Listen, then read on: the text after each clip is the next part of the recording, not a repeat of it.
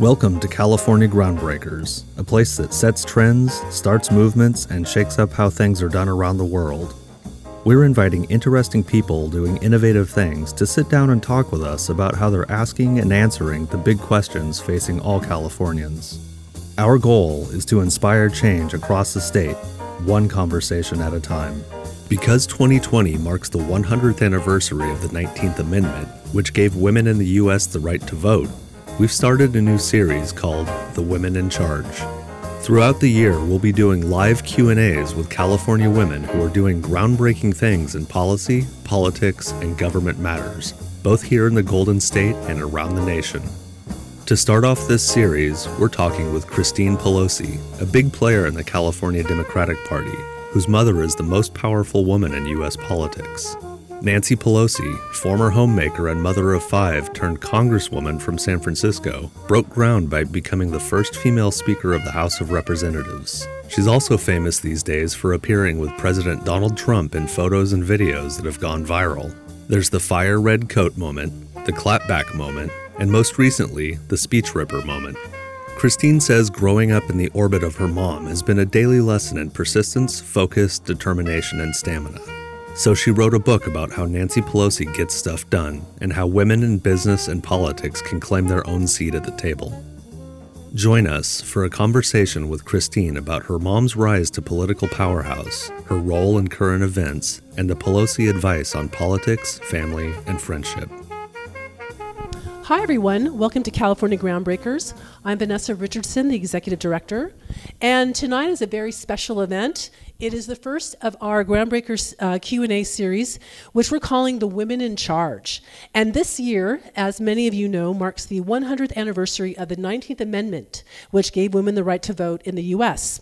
So the goal throughout the year is to host live Q&As with California women who are doing groundbreaking things in policy and politics, both here in the Golden State and around the nation. So, to start off our Women in Charge series, we're talking with someone who has seen up close and since childhood a lot of groundbreaking in California politics and in Washington, D.C. as well. Christine Pelosi has served as a prosecutor in San Francisco. She has been a special counsel in the Clinton Gore administration and chief of staff on Capitol Hill. She is former she is a former executive director of the California Democratic Party. She led its platform committee for 13 years, and she has been elected, elected six times to the Democratic National Committee, where she co founded the DNC Veterans and Military Families Council. She wrote the book Campaign Boot Camp Basic Training for Future Leaders, and then the second edition, 2.0.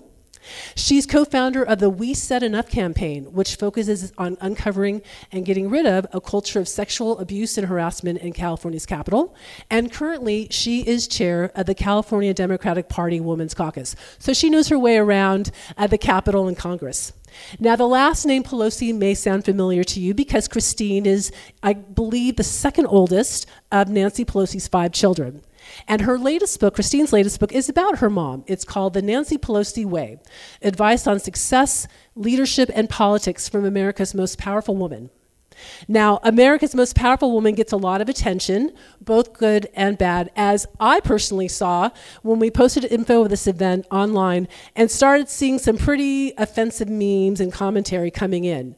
So it's obvious that Nancy Pelosi has big fans, big haters, but whether you're a Democrat, a Republican, something else, or on the fence politically, you have to admit that for someone who was a homemaker and mother of five to rise to become Speaker of the House twice, it takes some savvy skills in management, leadership, building alliances, turning adversaries into allies, and as we'll talk a little more, weaving and whipping, quote unquote, in Congress. That's a, that's a term that Christine goes into detail in her book.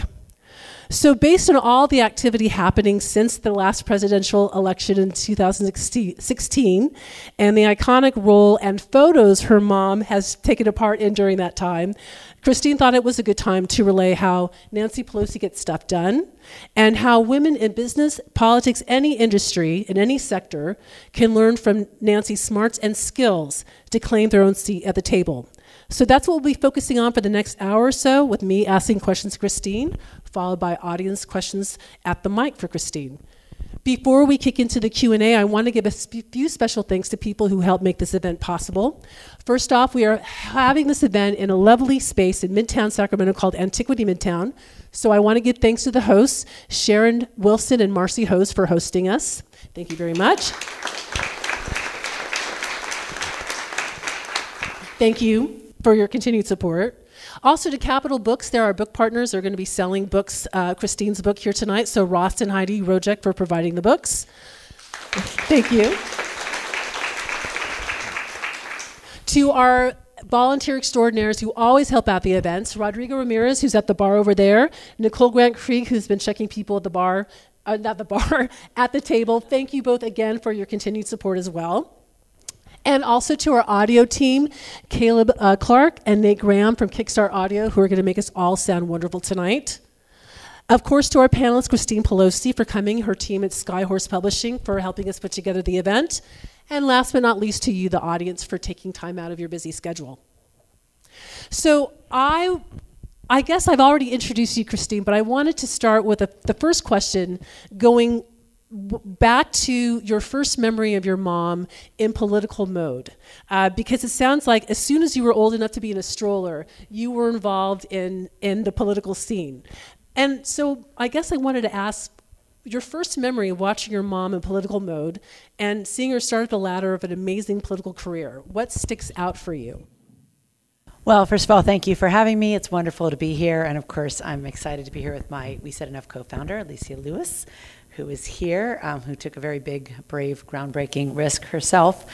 And uh, that's what we're about here, which is stepping out into the unknown, into a future that we can imagine, um, but it takes the steps with our neighbors for our values uh, to convince other people to get there. So when I first was writing Campaign Boot Camp Basic Training for Future Leaders, it was right after my mom had won uh, the race for Speaker of the House, and we had just won in a very, very, very competitive, gerrymandered uh, year against a very popular president in a very unpopular war. Uh, so I was putting my information together and thinking back to my time in the stroller uh, in New York City, where Nancy and Paul Pelosi had met at Georgetown and f- fell in love, got married in her hometown of Baltimore, moved up to New York City, where they had four children, and then moved out to San Francisco and had my sister Alexandra for a total of five kids born within six years and one week. So at that point, there were three of us in the stroller, and my first, I was thinking back, my first political memory was 1968, and my mom had looking up from the stroller nestled between two of my sisters, a women's caucus from an early age. This is after my sister had already pushed me out of the stroller the year before, but we won't get into that now. It's why I'm for the underdog.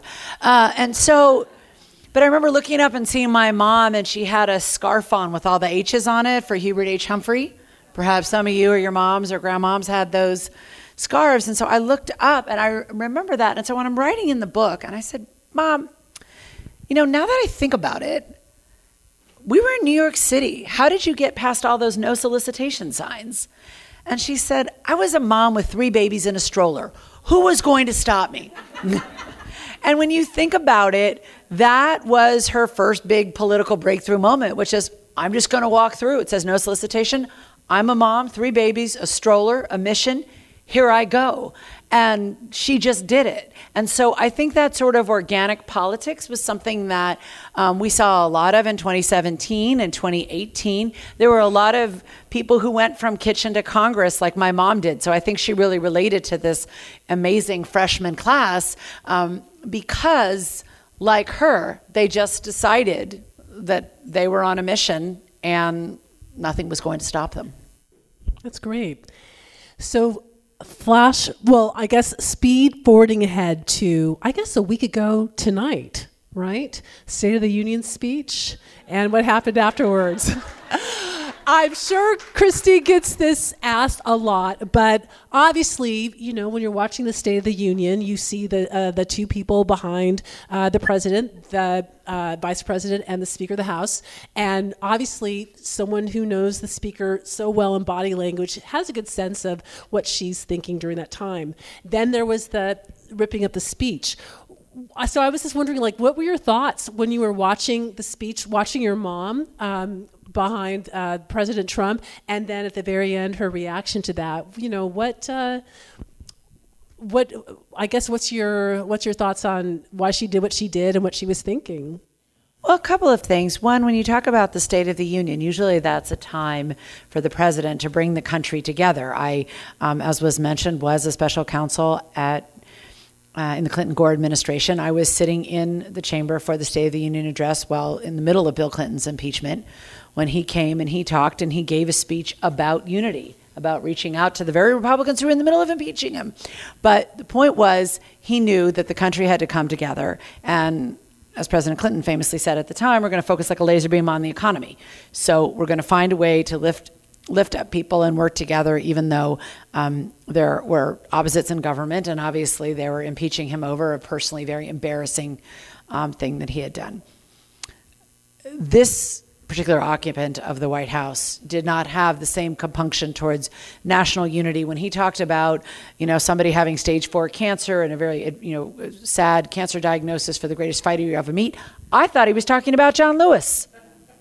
I was getting ready for the applause for civil rights icon John Lewis, but instead he talked about a race baiting, misogynist, anti gay, vicious radio host who had used his platform for years and years and years to criticize everybody from uh, activists whose names we don't even know that he would lift up and, and send his followers after, of course, to attacking the Speaker of the House. So that was an interesting choice. Um, he talked over and over and over in the speech about how he was going to protect people's health care. And we're like, wait, you're suing to overturn the Patient Protection and Affordable Care Act and not replace it with anything because the last replacement you had, the late John McCain gave a thumbs down to on the floor of the Senate, something I talk about in the book. And your budget for years and years and years has decimated Medicare, Medicaid, Social Security disability benefits, and uh, you just have been suing to get rid of the public charge as we knew it and say to immigrants coming in that if you were going to have to require any sort of public assistance that you couldn't come into this country. Something his own father couldn't have passed as, a, as an immigration test a generation ago so this manifesto of mistruths kept going on and towards the end of the speech um, when it was over uh, the speaker simply spoke very eloquently without saying a word by ripping the speech in half. And what was interesting about that was two things. One, it reminded me actually of my grandmother, Nancy D'Alesandro. Uh, you can't really understand the story of Nancy Pelosi without understanding her mother, Nancy D'Alesandro, an immigrant herself from Italy who uh, came over and lived in Little Italy, Baltimore. Uh, she uh, was at 245 Albemarle Street, then got married and moved to 235 Albemarle Street. The in laws were across the street at 308 Albemarle Street. Uh, she had actually matriculated at University of Maryland um, Law School, but had to leave when um, her baby died of pneumonia.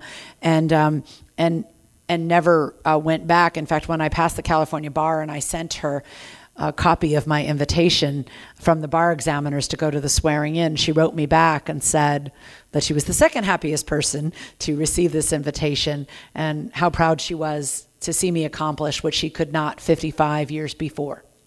So, in the back of her mind, she had always been an attorney. In the back of her mind, she had always uh, felt ahead of her time and held back by her times. And it made me very conscious of a young attorney, of the shoulders I was standing on and the dreams that I was carrying. And so much of what we talk about as groundbreakers are really breaking ground on behalf of people who dream that dream for themselves and then dream that dream through us and the responsibility we have to carry that forward, not just for ourselves, but to them. So I was thinking of my grandmother because when I was in college, I went over to my grandparents' house in Baltimore. I was at Georgetown University in Washington, D.C., and there was a guest there who was really rude to my grandfather. And, uh, I mean, he was in his dotage at that point. He's telling old stories. Why are you fighting with this guy? But they were really rude. So my grandmother just sort of got up, shuffled over to that person's seat, and picked up their plate and walked it into the kitchen. We heard a little sound. She came back, sat down at the table. Then later, we were getting ready to serve dessert and went into the kitchen and realized that she had thrown that person's plate away after splitting it in two.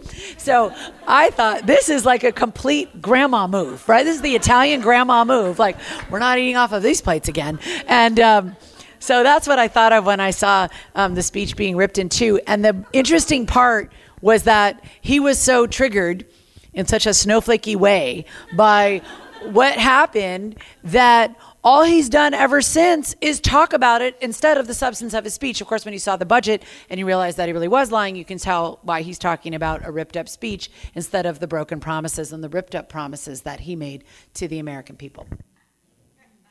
So going uh, back to the motherhood, because I think that was a, a, the one of the chapters that stuck with me, the personal uh, experiences of you know pigtails and uh, the stroller. Uh, when I read that, it sounded like um, Nancy Pelosi handling five children, getting them off to school, making sure they, you know, uh, were well behaved and took their baths and got their homework done. Sounds a lot like managing members of Congress. And so it sounded to me like motherhood is, can often be a very good uh, training ground for being a politician and excelling in it. So I was wondering, you know, your take, if, if, on your take on um, your mom's being a mom, how that translated to being a great politician and leading to Speaker of the House, and a few examples of you know showing that in action. Well, a couple of things. First of all, for our house, every day started the night before because after we had come home from school, taken off our Catholic school uniforms, done our homework, and then got to go out and play, we would have dinner and then clean up the dishes and set the table for breakfast the next day. So then we'd go upstairs. She'd make sure our, our uniforms were pressed and our homework was done, and we were bathed and ready for bed. In the morning, we'd wake up and we'd have, you know, five sets of cereal or whatever it was for breakfast. And then she'd set up an assembly line for us to make our own lunches. She would line the four girls up and give us really, really, really, really, really tight braids.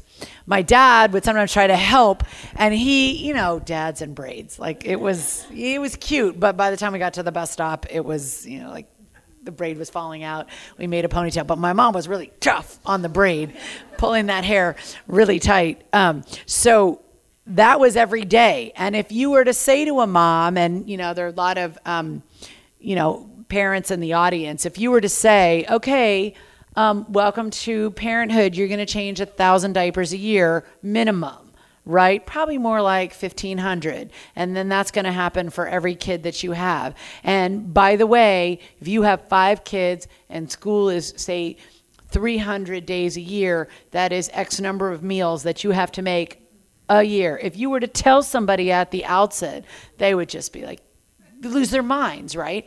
So you think of all the laundry you have to do, and all the shopping, and all the cleaning, and all the everything but you just have to put one good day in front of the next. You can't think of it as I'm going to go change 2,000 diapers this year. You have to think about it in terms of every week. What do I need in terms of diapers? What are the what are the needs that I have? How can I get them done? So, as my mom always said, proper preparation prevents poor performance. And so as far as she was concerned, the organizing work that she did as our mom um, made her well suited to organizing politics. When she was um, the northern chair of the California Democratic Party, um, and then the state chair of the party uh, in the 70s, there was the VIP program, the Volunteers in Politics. So if you gave a couple of dollars a month, you got a newsletter zip sorted in our living room by the five of us in the days before bulk mail uh, campaign rates. And um, you'd get to go to a party once a month. Um, with someone like Cesar Chavez or Phil Burton. Um, Alan Cranston came over. He would jog with us and give us buttons that said, I ran with Senator Cranston. Governor Brown jogged alone, but he came over to the house and uh, he would, you know, he would, you know, go upstairs and shower afterwards and come down for fundraisers, which we thought was pretty cool until uh, Marianne remembers this until um, one day he came down and he said, What's the name of your cat? Well, we had had a cat living upstairs, and my parents didn't know. And after he asked, we didn't. So we were like, Thanks a lot, Governor. Um, but it was a lot of organizing. It was a lot of grassroots. And when my mom first ran for Congress, her biggest calling card and the volunteers were people that grew up with us. And so they would say, Well, you know, I she drove my kids carpool. She was the class mom. She, you know, she brought cupcakes for all the kids. She was, um, you know, hand sewing uh, Halloween costumes. So people knew her as a mom, and people trusted her with their children. Which, you know, when I became a parent, I realized what really a sacred thing it is to trust somebody else with your child. And so those elements make you an organizer, a quartermaster, a diplomat. She would always say when one person would get in trouble and somebody else would feel the pangs of justice coming on, you know, wanting to kind of pile on, and she would say, Don't be a mistake matters worse, right? She didn't trade in gossip. So you could get in more trouble for getting somebody in trouble than they did for being in trouble in the first place. So it was always a good idea to remember to be responsible for your own self and also, she and my dad really tried to keep the five of us distinct. They dressed us all alike so they could find us, but they also kept us as distinct personalities and treated us differently because they knew that they were treating us with equity, which is to say fairly but not the same because people need different things. And all of those skills made her very well equipped um, to succeed in politics the Nancy Pelosi way. And she always says that as Speaker of the House or as leader of the party, you are a doctor, you're a lawyer, you're a confidant, you are a psychiatrist, you're a family planner, you're a vacation planner, you're a wedding organizer, as we were just talking with Congresswoman Matsui staff. You know, all of these things that you do, and you have to keep a lot of secrets because when it comes to whipping votes, and we'll get into that. If you tell everybody how you got somebody's vote, if you're just revealing everybody's secrets or desires just sort of out there publicly, and you all see this in the corridors of Sacramento, right? People can't wait to go down to the bars and talk about how they got this person to vote in a certain way. Well, then it never works again. Then you've burned their trust. So I think the elements of being what I consider to be a good mom, being organized, being compassionate, being a good listener, never um, reminding you constantly of your failings, remembering your mistakes and holding them out for later, but not constantly giving you a rundown of them, letting each day be a new day and teaching you to get along with your siblings. And remember, if you tell on your siblings, your siblings are going to tell on you.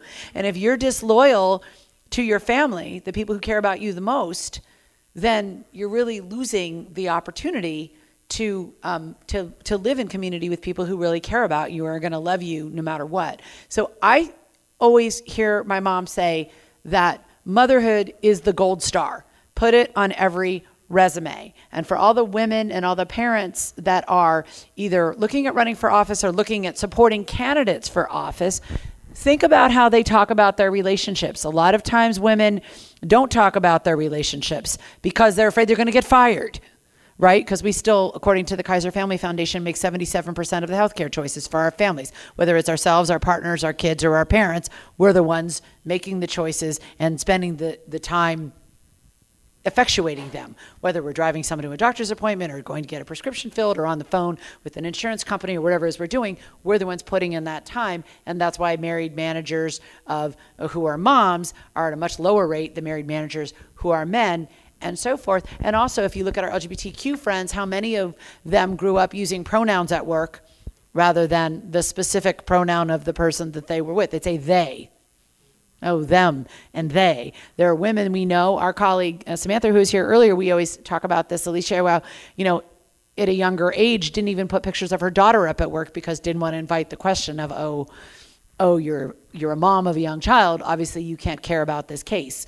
Obviously, you can't care about this client. You won't have the time. So I think now there are a lot of groundbreakers who are reinventing what it means to be a leader and saying leadership starts in the home and it starts with being a very hands-on parent and a very intentional parent and if you can take care of your house and take care of your family certainly you can defend and fight for a quality of life for other families in the community and that that's a great tie into my next question because there's another line you wrote in the book that stuck with me um, that quote you don't want to be pigeonholed as running as a woman. Instead, remind people that you are the best leader for the job. So there are skills that I guess in many studies women are known for being collaborative, right, and uh, being inclusive, and those are great management skills. And then there's a fine line of you know people thinking, oh, that you know calling it something else. How does your mom balance that? You know, obviously motherhood is a very good um, skill set to have, and collaborative skills. But then it sounds like yes, I don't want she doesn't want people to think of her as a woman, uh, but as the best leader of the job. So, in terms of leadership and, and management skills for us, how do we balance that fine line of a woman running as the leader, running as a leader uh, who will do the best job? Well, first of all, you have to be yourself, your own authentic self. Actually, one of the stories I told at Ignite, we, my mom and I were on stage together at um, Ignite uh, in Washington, D.C. It started by my friend Anne Moses at Mills College in Oakland, uh, but they were in D.C. and we were on stage. And I, I told her this story. I said, Well, I've been meaning to ask you this for a while. The first night that uh, you were elected whip, the very first time, one of the old bulls came up to me and he said, She's going to be a great leader. She could be speaker. She just has to look out for old bulls and jealous women. So the question I asked my mom was, how can we be better sisters to each other and also look out for the old bulls, some of whom are young bulls? And she said, well, we have to be ourselves, and that there, one of the things that she tried very intentionally to do was always bring other women with her. Because when there's one of you, you're alone. When there's two of you, they pit you against each other. When there's three of you, you start to have critical mass. Taking an issue uh, near and dear to my heart, the issue of um, sexual violence in the military. It wasn't until you had a critical mass of women, Democrats and Republicans, in the House and the Senate that you went from having perhaps one question about military sexual assault and trauma to having an entire hearing in the House, an entire hearing in the Senate. Um, if you look at a number of the studies that I put in the books, whether it's Forbes or McKinsey and others, you make more equitable decisions when you have a critical mass of diversity, and that includes, of course, diversity of gender. Um, this summer, when we were, um, we said enough, we're, we're standing up for some young women who had been sexually harassed by someone who was a candidate for a retiree uh, investment position. We pointed out a study that CalPERS itself had done that said that it's better for the bottom line and for equity that you have 30% diversity. And so our argument was hey, CalPERS, y'all just put out this study that said that you get a better return on your buck if you have 30% um, women or people of color leading an organization. So if you elect someone to make decisions for you who has a history of harassing women and says it's not a big deal, um, maybe that person isn't going to invest in companies that are run by women CEOs. So it's bad for your bottom line to elect a harasser to your board. And um, thanks to the courageous um, testimony of the women, and I would like to say the, the increasingly enlightened uh, voters, um, a different candidate won for that job. So I think the key is to number one, have company. You want more people. You want to have company. A lot of times women are told to be like crabs in a barrel. You know, there can only be one reaching the top and the others try to pull uh, the first one down. You can't do that. You have to you have to rise together. And the more women succeed, the more women succeed. You need to have more um, people because you need to have that diversity of opinion. Also, I'll just tell this story. When I was packing my mom's go bag, see, when you're um, part of what could be the continuity of government, that is to say, the Speaker of the House, the uh, majority or minority leader, and the majority or minority whip, um, if something are, is to happen, if there's a, a chem attack, if there's some sort of a, if there's a war, if there's an attack, um, you're taken away into a bunker and to some safe, secure places, and there could be you know a different outfit that you have to put on. So there's a there's a go bag that you pack. So i packed some pictures um, and i packed her some clothes. And as i was trying to you know figure out like i packed her some socks with american flags and some other things. And i was thinking you know i, I was talking to her about it. I said well i packed your go bag. And she said um, you know, I'm the only everything. I'm the only woman at that table. It means I'm the only LGBTQ person. I'm the only Native American person. I'm the only African American person. I'm the only Latina. I'm the only everything that is different than the straight white man. So when you look at it, when you're at least went to President Obama, you had okay, an African American male. But other than that, everybody else. And now look at that. Look at all those White House meetings. Every single person. And then you've got Nancy, and Nancy has to be the other, other everything. That's the pressure of being the only one. And I bet there's a lot of people in this room, just show of hands, how many people here in the past year were the only woman or the only woman of color at a table? Ooh, that's a lot of hands, right? And we're in liberal California. So think about that. We need company.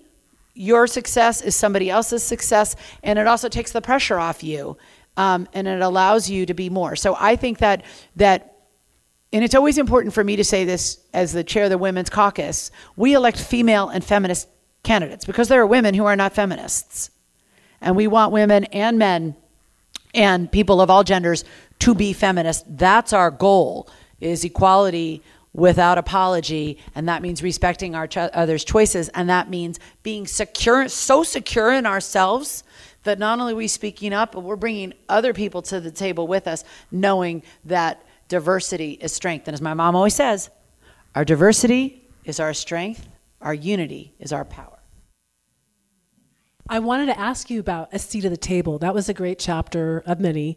Uh, there were some really good examples of how your mom took a seat at the table all the way through her career.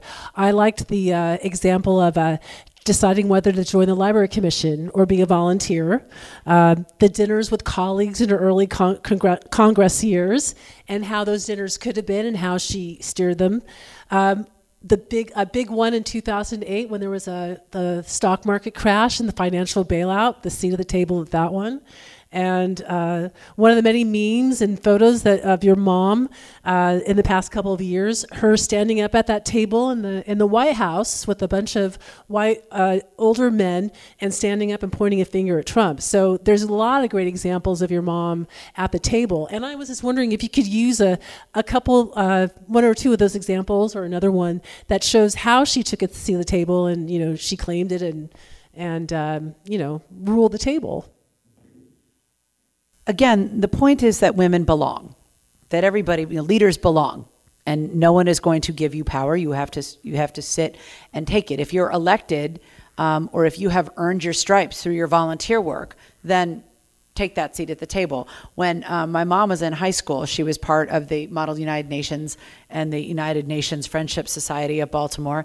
and um, there was a larger society, not just the high school chapter, um, that was having a big dinner in Maryland. And my father, grandfather was the mayor of Baltimore at the time, and he and my grandmother were supposed to go, and they were going to bring my mom, and she was going to sit with the high school students. Then my grandmother got sick, so it was an opportunity for my mom to sit with her father um, and the guest speaker. And so uh, she had a choice, right? She could sit with a, at the kids' table where she had a seat and where she was a member of the club and had paid her dues, or she could sit next to the guest speaker. So she said, Well, you know, my mother wouldn't want Senator Kennedy to sit alone, so I better take that seat at that table. And there was a woman who said, Well, before you sit, you should get your picture taken with him. He could be president of the United States. Now, that's the picture that has ricocheted through history because just about everybody there thought that Senator John F. Kennedy could be president of the United States. But no one could have imagined that Nancy Patricia D'Alesandro was going to be a member of Congress, much less the first woman speaker of the House of Representatives. So that foresight and taking, you know, getting, let's take that picture, let's sit there at the table, um, put her in a different place. When uh, she first got elected to Congress, there were uh, 12 Democratic women and there were 11 Republican women. Now there are 15 Republican women and over 90 Democratic women. One party made a choice. Her party made a choice. She was part of making that choice. So they're in the early days, and she goes to Congress, and Nancy Pelosi and Barbara Boxer were sisters in service, both representing San Francisco. And at the table, they were there with Barbara Kennelly, a congresswoman from New York, who's actually the first woman um, in leadership as the head of the House Democratic Caucus. So they're there, but this is before Barbara Kennelly was in leadership, and they're at the table, and these guys are talking, and they talk about everything. And week in, week out. They never asked the women what they thought, ever. So one night they were talking about um, families. And the topic turned to childbirth, and the women thought, surely. it's our moment. We've got nine kids between us. Surely they'll ask us what we think. No, not even then. They're like, you can't even talk about, you're not even asked about childbirth. Uh, you know, guys like, oh my God, it was unbelievable. Oh my God, I had, oh my God, it was, I almost fainted. You know, and they're like, really? really, you guys? Like, this is like, you know, a Seinfeld uh, or a Larry David episode. Like, what are you talking about? So they were like, we've got to make a difference. We've got to bring more women to the table. We've got to bring more diversity to the table because this is absolutely absurd. And they made a decision to do that. Now, the Watergate babies who were elected in 1974, they won the House and Senate back. Not a single one of those freshmen got a gavel, not a single one. In fact, things were still old school that when my mom got there 13 years later, she other she had a ceremonial swearing in with the Speaker of the House and never had another meeting. Uh, in fact, the first time she had a meeting in the office of the Democratic Speaker of the House when was when she was the Democratic Speaker of the House she meets every week. She has a freshman meeting every week. She has a sophomores meeting every week. She has a what she calls a crescendo meeting every week with the constituency caucus leadership that comes in. She's constantly bringing people in, and this this time, 18 freshmen have gavels, 10 women and eight men.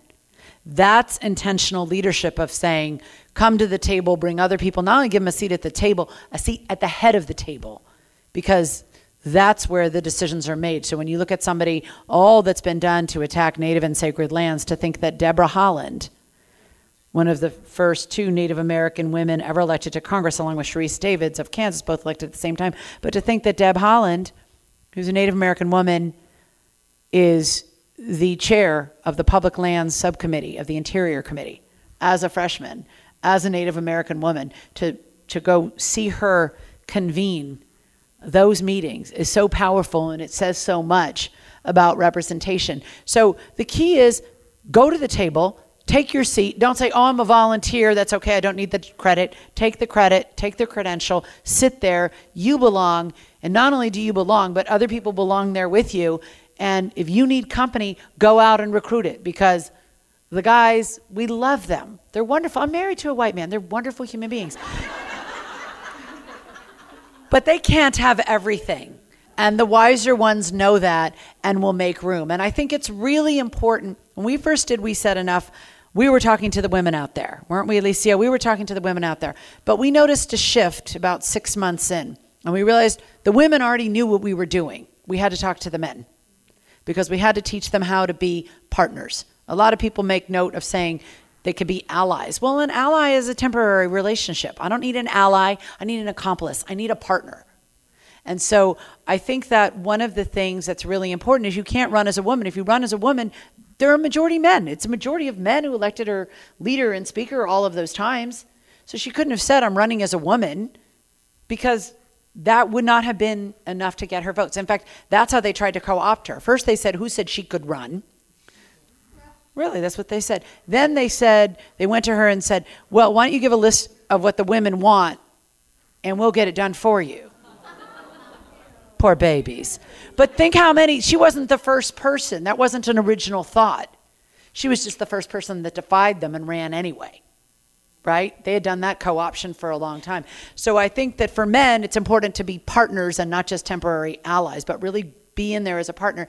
And, and for women, and and and for people who are are gender non-binary it's important to say i'm here claiming my seat at the table. I might be something new. I might be something you've never experienced before which is a person in authority who's not like you.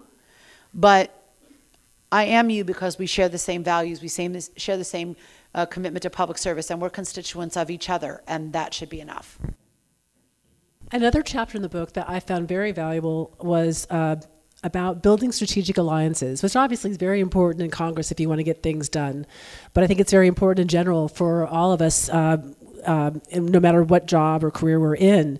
Um, there were so many examples in there. I don't have any specific examples. I was wondering if you could kind of boil down that chapter about building strategic alliances, um, what what your mom, you know, what skills she learned that were very useful and that would be useful for us.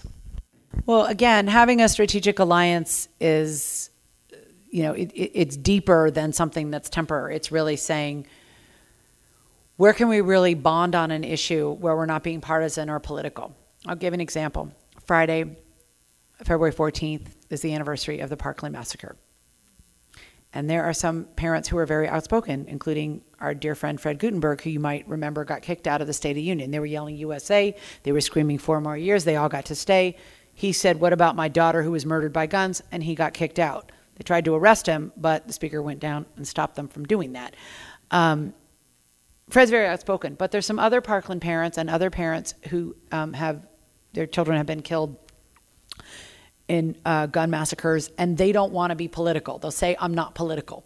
They want to help, they want to contribute their intellectual capacity and say, uh, for example, we want to be fighters for healthcare because if you've lost a child, you have a permanent pre existing condition of, of PTSD. You never get over losing a child to violence, ever, regardless of the cause, but particularly not uh, to gun violence. Or if you're a patient recovering from a traumatic injury, you also are a healthcare patient. So they might want to do that. There are some who are very artistic and lend their artistic sensibilities to the movement, but they don't want to be political. And yet, there was someone who just today had sent a message through, so I texted her and said, "Hey, mom, call so and so. You know, his anniversary is Friday, and he's doing this artistic thing, and um, you know, he wants to talk to you." Now, he's someone I would never say his name publicly because he doesn't want to be political. And if a Pelosi said his name, he'd get all sorts of you know, kind of like some of the replies you got on social media when people found out I was coming. Uh, so it's a different thing. They don't want to be partisan. They don't want to be political. They want to be artistic or they want to be organic. And we have to accept that that's where people want to make their public service offering and take it there. And another example I use is the veterans. Um, I as you mentioned, co founded the DNC Veterans and Military Families Council. Um, at the time, my cousin was active duty um, Gulf War which I had protested, by the way, and got arrested protesting, which is another story. Um, but the point is, we needed to give people a home in the Democratic Party, I thought, institutionally, and separate the war from the warrior and support the warrior, even though we oppose the war. And uh, one of the things that, ever since she became uh, in leadership, that my mom has done is had uh, meetings with the veteran service organizations. Now they're bipartisan, they're nonpartisan, they're mostly Republicans, and then there's independents, and then there's um, Democrats. So these are not her voters. This is not her party's base. Actually, they're her voters in San Francisco because there's actually a lot of veterans uh, and, and, more veterans per capita in Northern California than anywhere else, as some of our veterans know. But the fact of the matter is, these are strategic alliances that are really important. That's where they came up with two year budgeting for the VA. That's where they come up with a number of um, the actual original veterans' choice that Obama signed into law that someone else keeps taking credit for, um, but that was put together. But that's an example of where if you're just trying to build support around your political party or around your gender or around your community, you're missing out on the other people who are out there. And sometimes they don't want to be out there publicly with you unless they can also be with your opponent at the same time. Like it, has to be bipartisan. Take yes for an answer take their service for an answer, accept what they have to offer because there's a lot of really beautiful work that people want to do and they want to be able to do that on their own terms. And so building those strategic alliances is really important. I'm out there a lot farther than most people are ever going to go uh, and keep their jobs. So I understand that gives me a responsibility to speak for them. It also, and with them, it also gives me a responsibility to try to reach people um, um, crossing a political divide. And, and that's the kind of strategic alliance building, partnership building that I learned from my mom.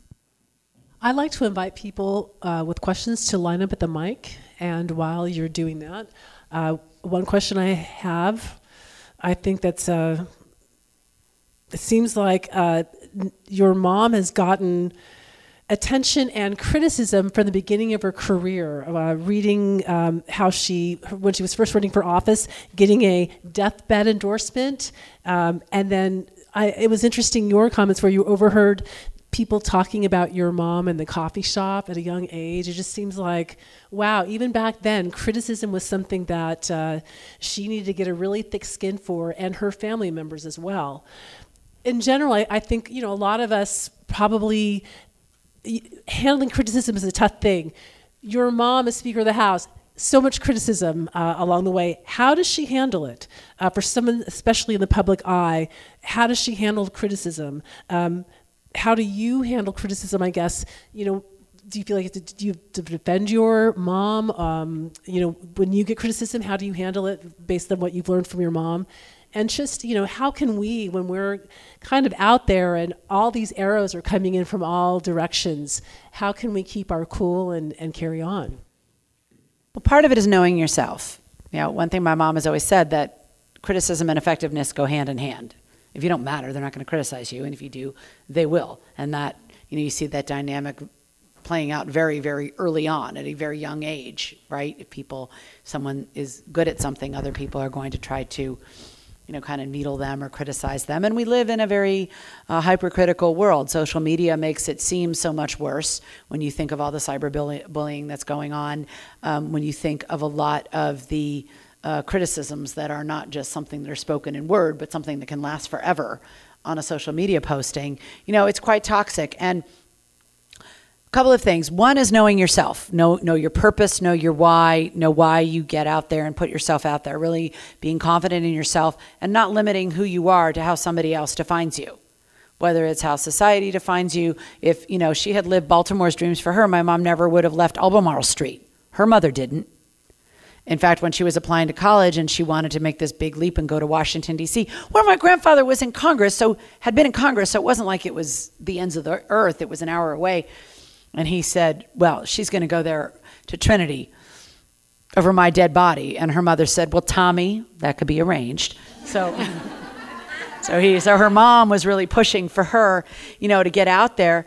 Um, when she first ran for um, for office, she found all these people were saying, "Oh, yeah, you should run, you should run." Then she starts running, and they start criticizing her. Like that's just part of what happens. By the time she ran for Congress, and people said all sorts of terrible things, including other candidates for the same job who had been in our home. They had gotten that zip sorted newsletter, and I served them canapes. And now they're suddenly saying my mom didn't know the issues. Like, what are you talking about?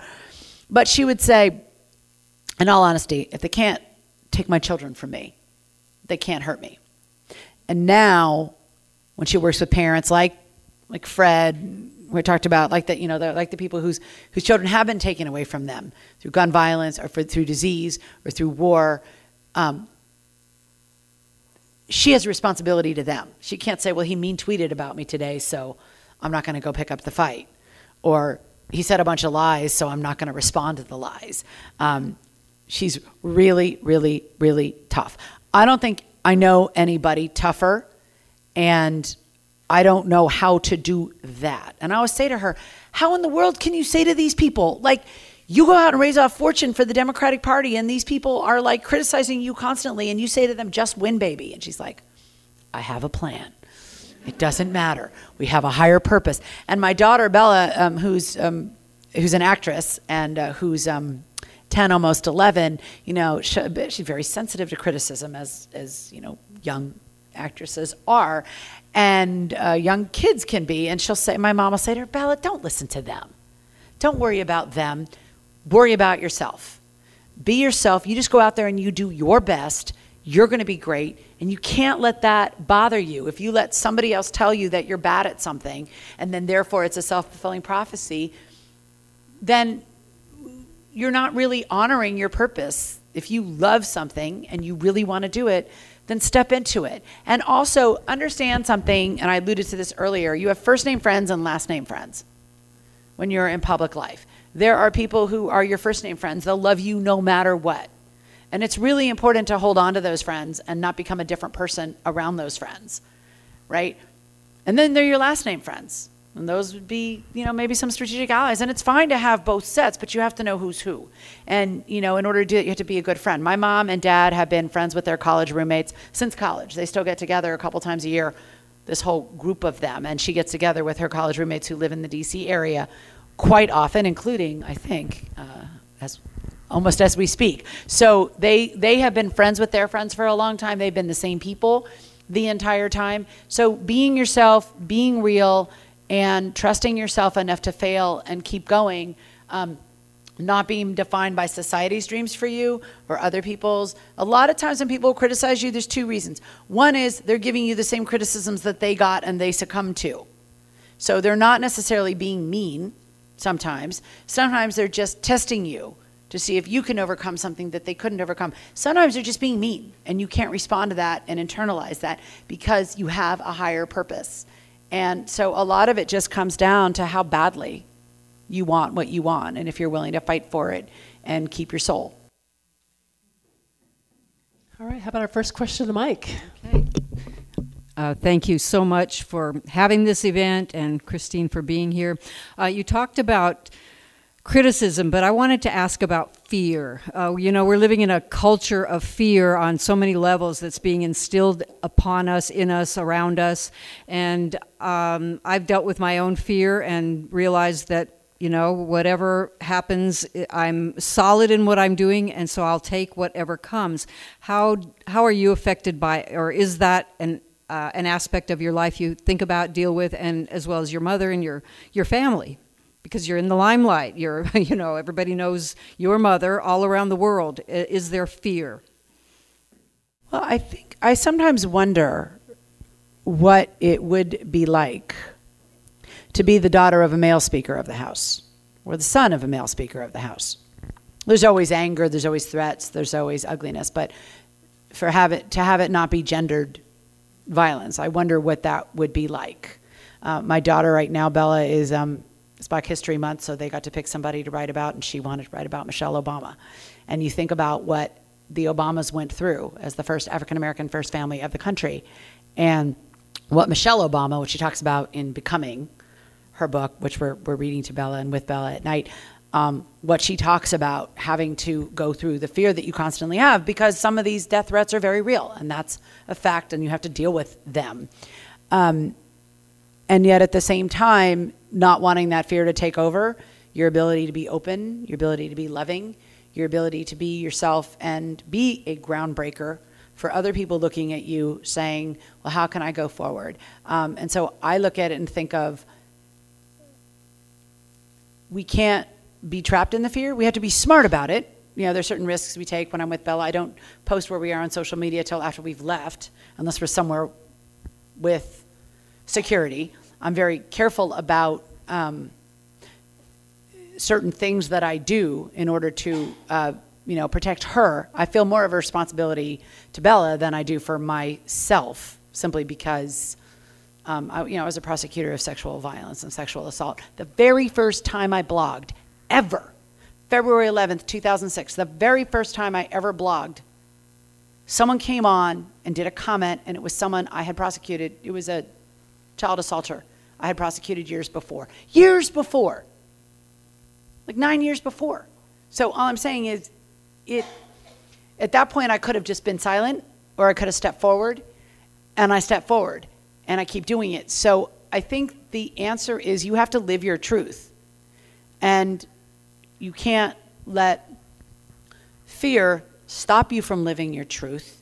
And know that other people are watching you and watching you respond with strength and uh, be really, really appreciative of those people who put their lives on the line uh, to protect you. Uh, that's the way, uh, you know, to me, it's, we're always afraid. It's how you manage your fear that, that, that is, a, is a lesson you can be imparting to other people. And you don't want your fear to make you close off from other people, foreclose having uh, engagements with other people. And so being yourself, being open, being real uh, despite, in some cases, a well founded fear, is, I think, what being a public servant in this era is all about. That definitely answers my question. But while I'm here, I wanted to present you one of the people I know who actually gives a crap. This is a roll of toilet paper. it is by a company that called Who Gives a Crap. And they're out of uh, Australia, they're in the UK, and they're now in the United States. It's a subscription service, recycled paper, but the beauty of this company is they give half of their profits to building toilets all over the world where they are needed. So um, you give a huge crap, and we give a crap for you.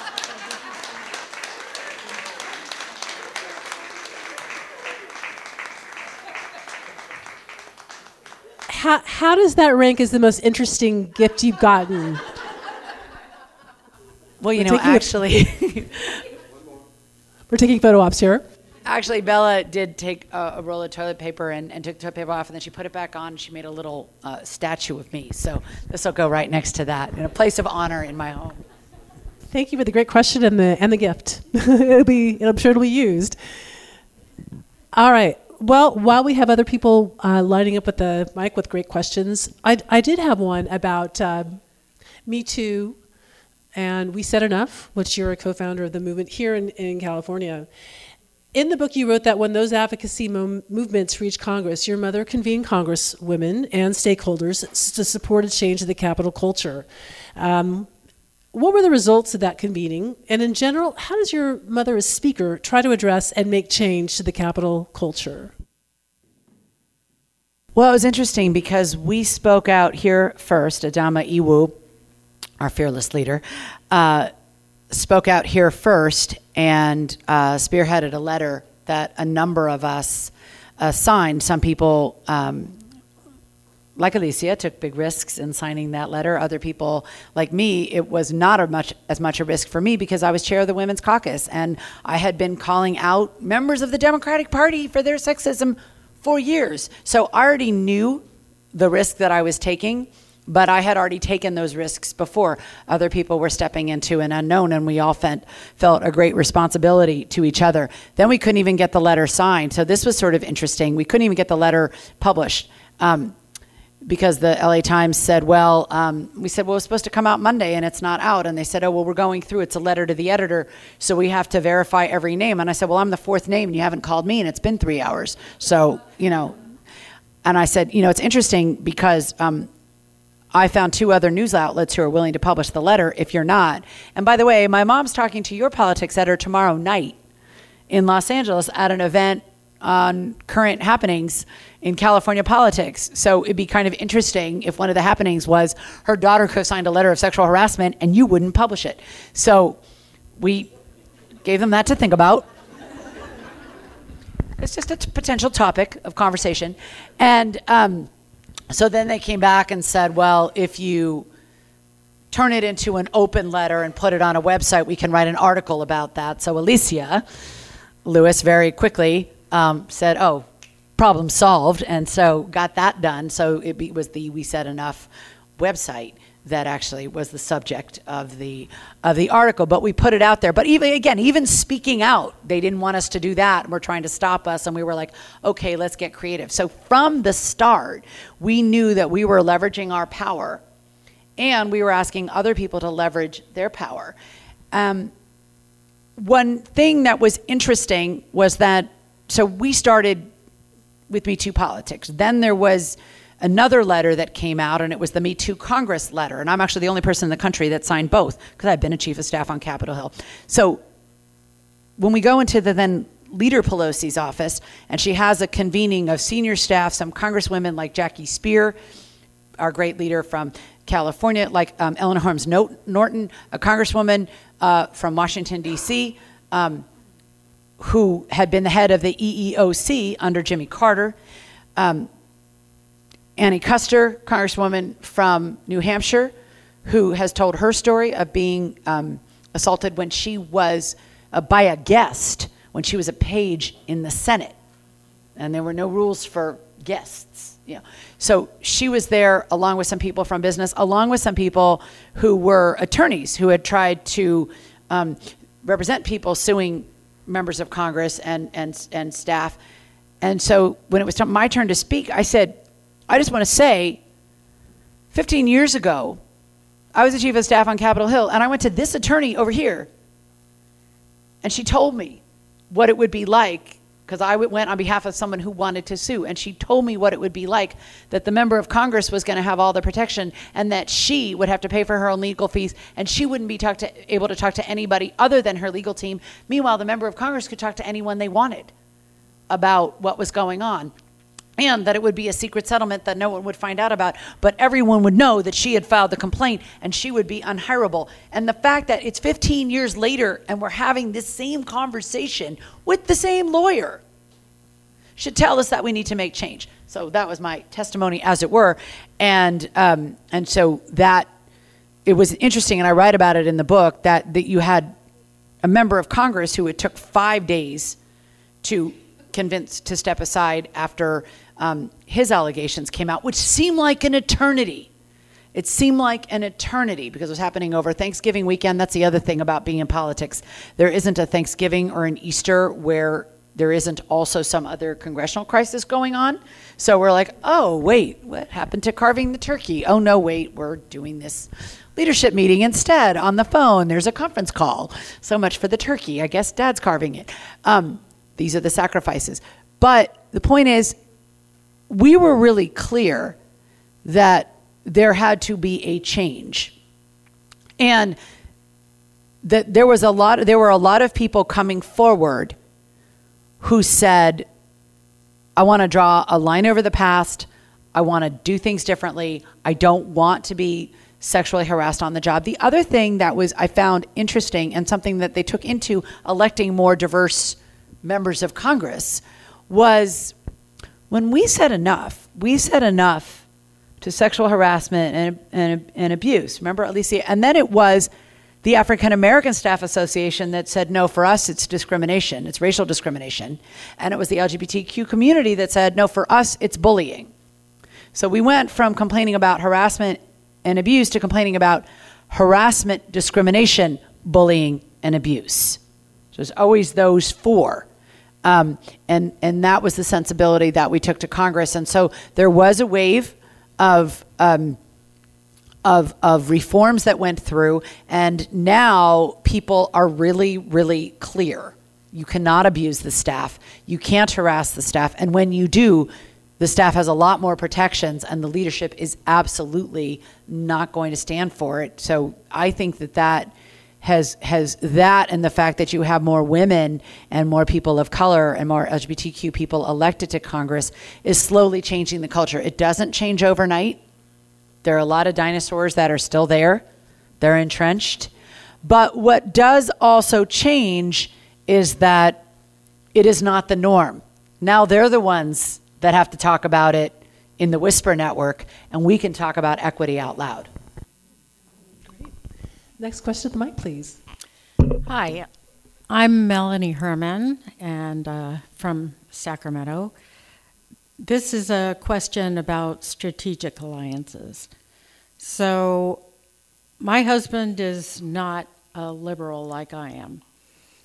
And he has said that there are three people he can't vote for President Trump, Bernie Sanders, and Elizabeth Warren. And he's read their books. And uh, as far, and there are other Republicans who also won't vote for Trump, but that are not necessarily pro choice. And so there's, um, and Klobuchar is surging in the polls. And given that, uh, what do you think about Klobuchar? Klobuchar, Amy Klobuchar, Klobuchar is uh, yeah, she she's won a lot of races in Minnesota, and um, and had to pull diverse coalitions together to do it. Remember, Minnesota is not as progressive as the uh, all clean slate, all as I call it clean slate, Democratic slate of statewide elected officials. It's a it's a it's a it's a swing state that is a Democratic state because they work at it really, really, really hard. Um, so I think that she is she is a strong candidate. I will say this as a former prosecutor myself. I think that there's been a lot of changes over the last several years about how we look at criminal justice reform and transformation, how we look at back at the failed war on drugs and some of the choices that were made in prosecutions and what we would do now. I felt, frankly, for the movement itself in 2015, and I, I fought both um, Democratic candidates for president in 2016 for this. They relitigated the crime bill rather than taking up the Colson um, bipartisan task force uh, prison reforms started by Chuck Colson, who was a, one of the Watergate defendants, who then started Prison Ministries and then had a bipartisan, interracial, national coalition that put together these um, reforms that were building on President Obama's signing the Fair Sentencing Act in 2010. So I thought we had a real opportunity to move forward, and instead people were relitigating a crime bill from 20 years before, right? That one of them had voted for and the other's husband had written. So it was like, why are we why aren't we living in the future? I think Amy Klobuchar is having her prosecution moment now where they're saying, well, there was some cases that you tried as a prosecutor or that you were the head of the office and people in your unit tried that, um, you know, that targeted, uh, you know, young black men. And now that there's new evidence that's come forward, don't you see the new evidence showed that even the original evidence was faulty. So I think she's having an accountability moment for that. And I hope that she does so with integrity and does so in a way that, that leads us to believe that she could carry the party standard going forward. Um, I know she's voted right you know what I consider right in a more enlightened way for several years. So I think that's good. I think that she brings a lot to the table, and she's uh, she's very very smart. She came and talked to the Women's Caucus, talked to us about women's equity, and um, and what it meant to her to be pro-choice. And um, I'll say one story I really like about her is that she um, in Minnesota she gave birth and it was drive by. You're in, you're out. You give birth to the baby, and then you're out of there. You know, within hours of giving birth, um, she had to leave. And so she fought for the right for um, women to get to stay mandatory at least 48 hours after giving birth in the hospital. And it made her, uh, you know, a champion for other women.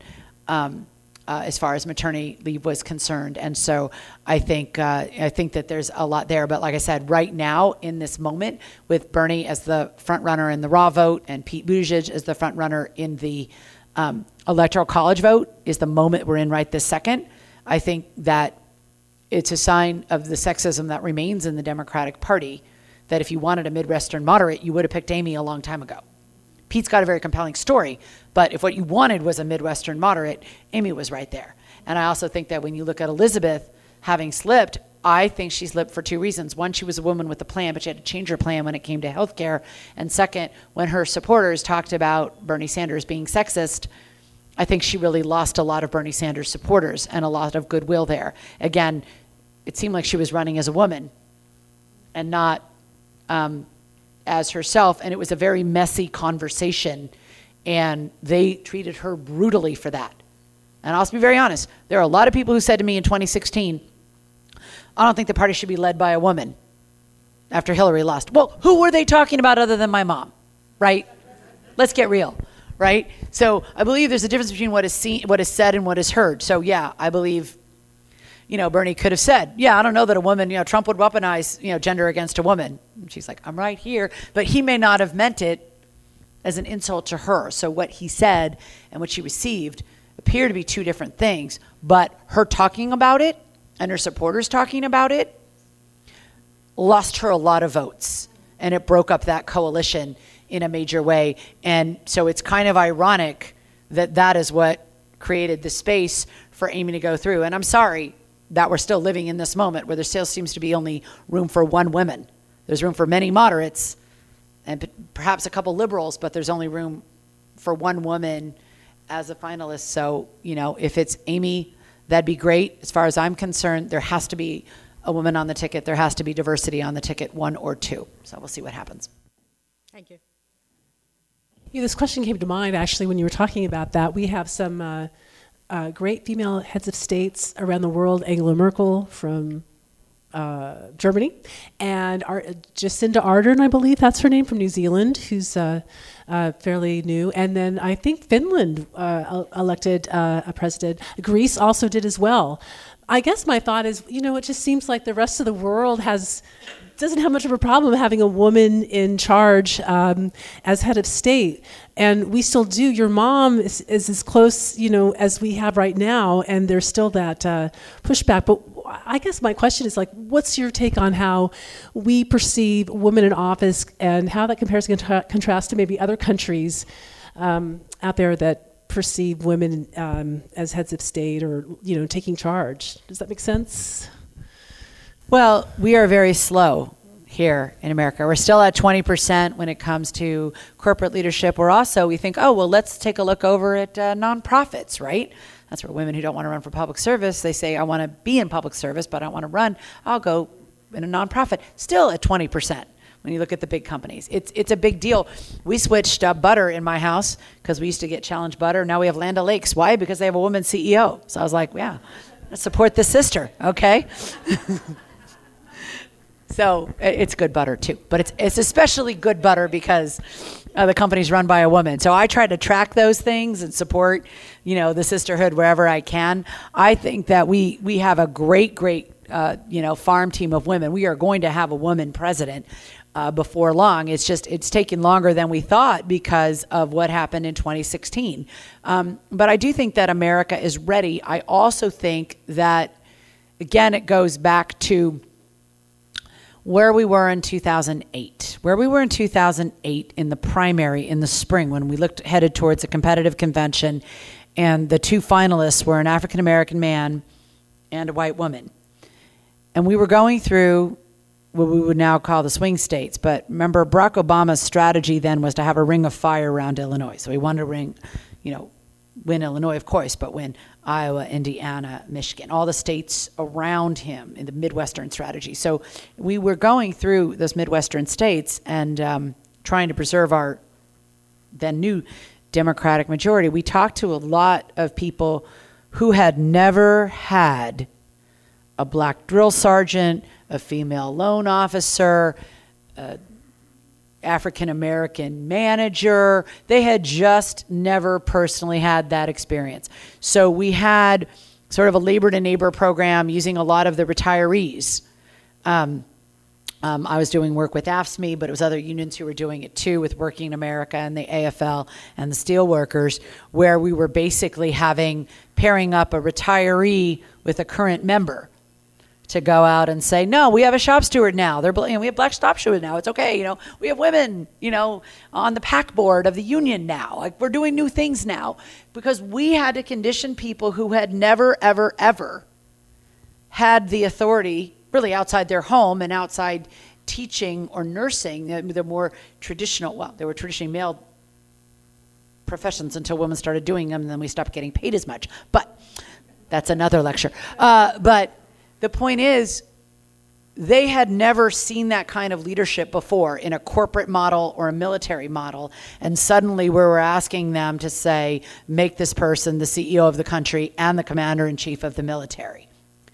And um, it was very hard when we look at um, the military voters vis a vis Hillary. It was very hard for them, many of them, so they told us, to see her as a commander in chief. She was a hawk, for God's sake. And they still didn't see her as being commander in chief material. So I think that that's why we keep having to bring up other women through the ranks. The more women generals you have, you know, the more easy it will be to have more women commanders in chief, the more women who are running companies and who are governors and senators and members of Congress, and uh, then the more opportunity you have to see um, women in leadership and ultimately elect a woman president. So I think um, it's important for us to support rising people up through the ranks so that um, in business, in entertainment, in nonprofits, in politics, so that we're used to seeing that kind of authority.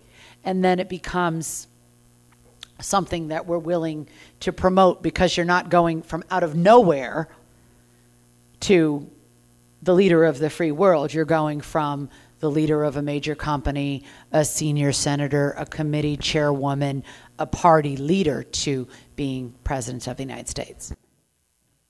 All right, doing a time check, I think we have time for one last question for the audience. Okay.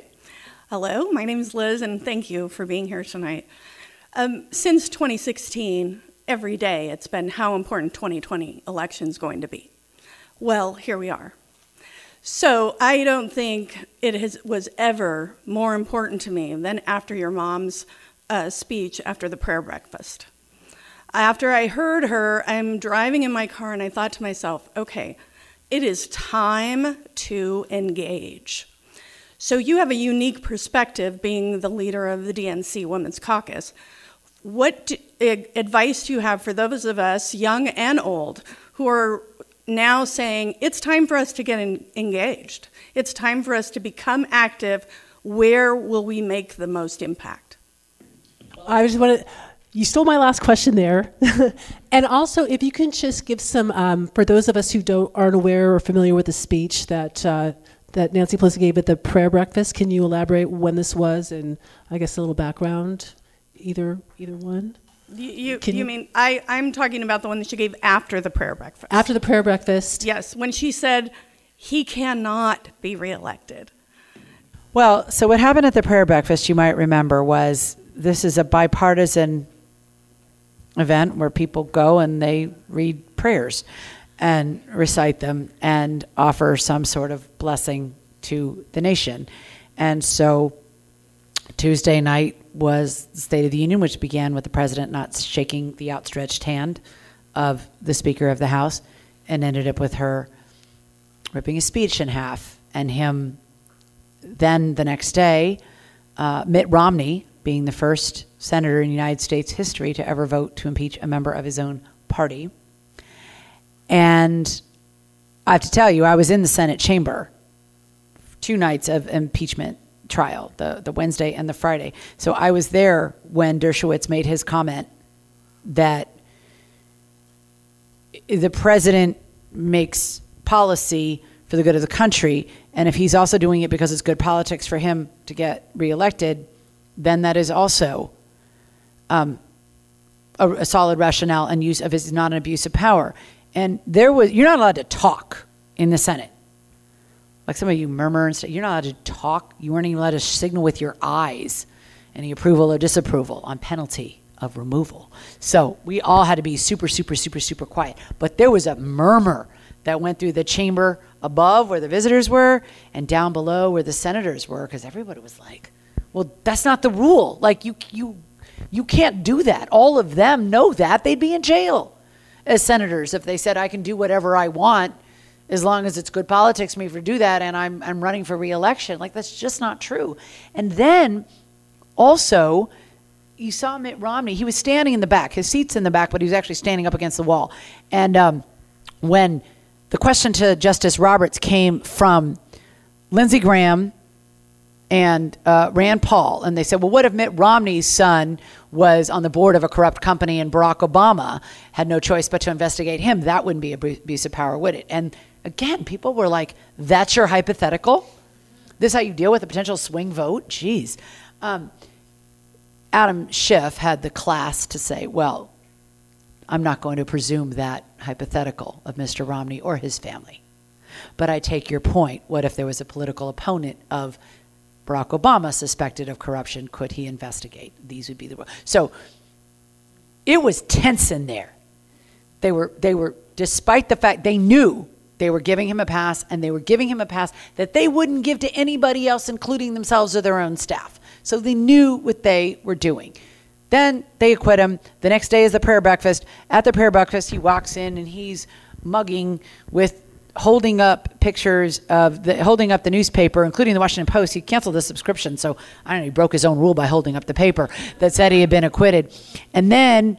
Instead of giving uh, the the theme of it was you know to learn from your enemies, to forgive your enemies, to to be you know tolerant of different views, and he said I don't know if I can do that after his introduction, and he gives this mean, nasty speech. He talks about I don't like people who use their faith as a crutch because Mitt Romney had talked about his Mormon faith as being the reason that he couldn't vote to uh, acquit. He had to convict. And, um, or people who say they pray for you when they really don't, which was an attack on my mom, who does constantly pray for the president, and he gives her a lot to pray for. Because um, we need some help, and we need to open, somehow, we need some intervention here and some enlightenment. And then he proceeds to tell people they better vote for him you better get out and vote for me. And then he talks about all this work that he's done for African Americans, and he leaves before the two African Americans on the program actually got a chance to get up there. CeCe Winan, who sang a song, and John Lewis, who appeared via uh, video to say a beautiful benediction. So after that um, was the Speaker's Weekly press conference back at the Capitol, and they were asking for her commentary, and she essentially said, there's a lot that he's done to damage the Constitution. He is going after the social fabric and the safety net of the country. We can we can repair that. We can we can the country is strong enough to withstand four years of Trump, but I don't know if we can withstand eight years, and what that will do to a generation. So that was part of the commentary um, in those remarks. Uh, the election is March third. So it's important to make sure that you vote and that you tell everybody else to vote. The voter registration deadline is Tuesday. So you know someone who's not registered, should tell them to register to vote so that they can vote um, March 3rd. Next month, uh, people are going to get in the mail their first uh, census questionnaire.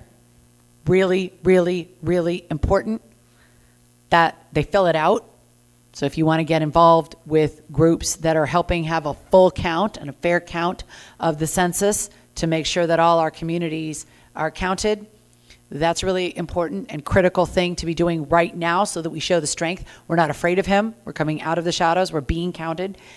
And in terms of where you can make a difference, there are seven congressional seats that were, were flipped in California. They all need your help and their support including some not too far a drive from here, Josh Harder and TJ Cox. Or you could go down further, uh, District 25, um, the Katie Hill seat, which is now uh, Christy Smith is now the party endorsed candidate, or further south, the four people who made Orange uh, the new blue. Uh, in Orange County, Harley Rouda, Gil Cisneros, uh, Katie For- uh, Porter, and Mike Levin. They're all wonderful people who need support in terms of any political tourism. After you finish with that, we need help in Nevada, winning Nevada, swing state, and also helping um, ele- reelect uh, Susie Lee, who's uh, won the swing seat there, um, or go over to Arizona and help Gabby Giffords' husband, Gabby's husband, Mark Kelly, uh, run for Senate, um, help our congressional candidates there. And again, that's a swing seat on the presidential. So there's a lot of work to do right here in the beautiful western states, whether it's the seven uh, districts in California, whether it's Nevada, whether it's Arizona. And I would say it's really critically important. And going back to the Amy Klobuchar question, uh, my two personal favorite lines that she always says. Of course a woman can beat donald trump. Nancy pelosi does it every day. That's a great line. And the other one she says is is not going to matter. All our plans aren't going to matter if we can't win the senate. So we have to win the senate. That's really where the battle is. If you talk about oh this one could be in the cabinet that one could be on the supreme court that's all interesting. You need the senate to do that. So i think it's really important to vote. Make sure you're counted in the census. Make sure you're part of that and when we get to um, when we get to uh, whoever the nominee is and whatever that ticket looks like, make sure we can all get together because whoever it is, we all have our enthusiasms, and we're all gonna. There are gonna be things about this nominee you will not like. I promise you, you won't like them. There'll be things that you wouldn't. Might even be someone you wouldn't vote for in a primary. You wouldn't even vote for for senator, much less president. But guess what? You know the alternative you know what is happening to the social fabric. You know what is happening to the American safety net. You know what is happening to the way that we deal with each other. You know what has happened to the Republican Party and their inability to be a strong counterweight to the Democratic Party and to their own president and say, let's forge a future for all of us. So that's what we can do. Register to vote, vote, help help us keep the California seats blue, help us turn um, Arizona, help us uh, in Nevada, and when we do, let's just make sure, no matter what happens, the the minute after the votes are counted, which may not be election night, have your stamina, have your patience for when those votes get counted, but just make sure that we have no regrets because we all stepped up, took a seat at the table, took a seat um, volunteering and doing what we could do. Thank you. Thank you.